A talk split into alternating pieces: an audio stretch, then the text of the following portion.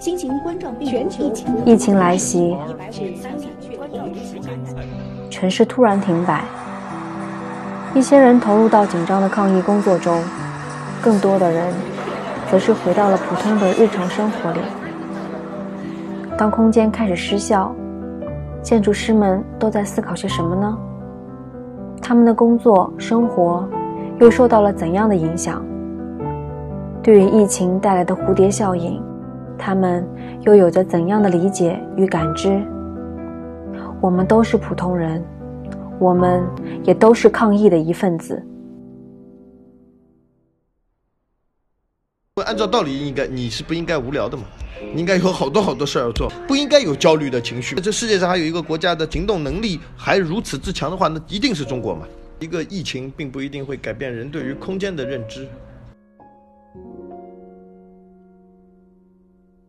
建筑师本来就是一个综合类的一个学学问嘛，就是建筑是一门综合科学，所以建筑师一定是跨越各个领域的。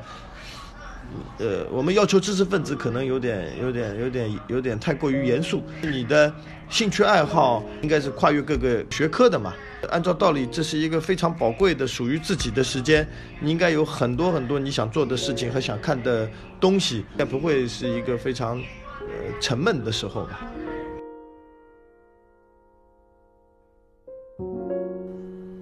疫情焦虑吗？首先，这种事情呢是不可抗力，呃，所以在不可抗力的面前呢，呃，事物总是一点一点一点清晰的嘛，对吧？事物总是一点一点被发现的嘛。保持着对于事情发展的那个关注，我们的法国同事正好利用假期回去了以后，他也在这个近期的阶段里面他是无法回来的。那么我们要找到应急的方案。要找到人员的配比，一部分的同事他已经也是回到了呃巴黎总部的。那么有一些项目怎么去服务，怎么去跟业主交流，更多的是要应对这些事情，嗯所以不会有太多的焦虑。在这个行业本身就是一个高压和和和高产出和要解决问题的行业嘛，所以我们应该说呃抗压的能力还是比较强的。客户那边呢？那我们的类型呢，主要以政府和私有呃私人一些业主为主，开发商并不多，反而呢我没有得到太多那种。催促我啊！那我觉得，在整个国家的经济大背景里面，包括像整个国家政府现在的那个统筹里面，即便是务工啊，或者是延期啊，都已经有了日期告诉我们了。嗯，可能一个月到一个半月的一个一个延期嘛，心里感觉是可控范围，所以还没有恐慌啊，或者是那种焦虑的情绪出现啊。中国毕竟是一个中央政府统辖所有地区的一个行政管理模式里，在这种形式里面，他他的控制能力是极其强大的。我们完全相信他能够把这个情况控制住嘛？我们没有必要去为他做焦虑吧？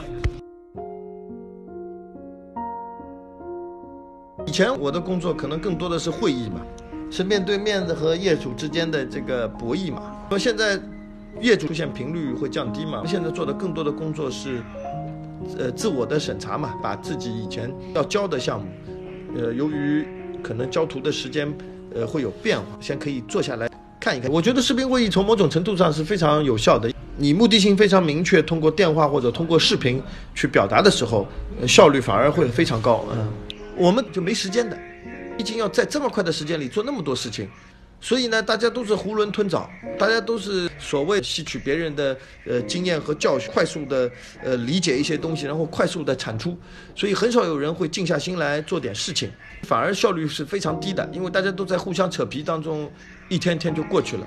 在过程当中，他的要求不停的在变化。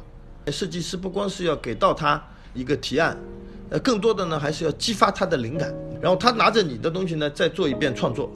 然后呢，再提出各种各样的要求，给到我们这个时间去梳理、去整理，把这些东西去去整合在一起。呃，我觉得这个时间还是非常宝贵的。建筑师都完全按照原来的工作时间嘛，那么可能加班的时间会少一些嘛。但原则上，我们一般是不鼓励员工，嗯，过多加班的。我们也跟他聊过这个话题，因为他毕竟是经历过世界上一些大型。事件的人，他的态度是非常的、非常的平稳，没有任何的惊讶或者是恐慌。他觉得这种事情，呃，在一个政府有有有效的那个干预下，他认为只是一个插曲。人对于艺术的追求，就对于美好事物的追求，是永远的。那是在面对任何事物面前，嗯，都不会退让的。我们应该在这个环境里更专注自己做的事情，因为每个空间。它都有自己的属性嘛，有的是居住的，有的是宗教的。但你不能用这二十多天无法去公共场所，而对于建筑本身空间的意义产产生了呃质疑。问题不在于空间，问题在于人与人之间会传播病毒，这个是两个不同的命题。因为我们事务所毕竟占领的这个市场份额有点像奢侈品一样，你在任何经济情况下面，对于奢侈品的需求是不会变化的。那现在有新客有新客户进来吗？哦，那今年根本不可能谈任何新客户，我们这边是吃存量比较多一些。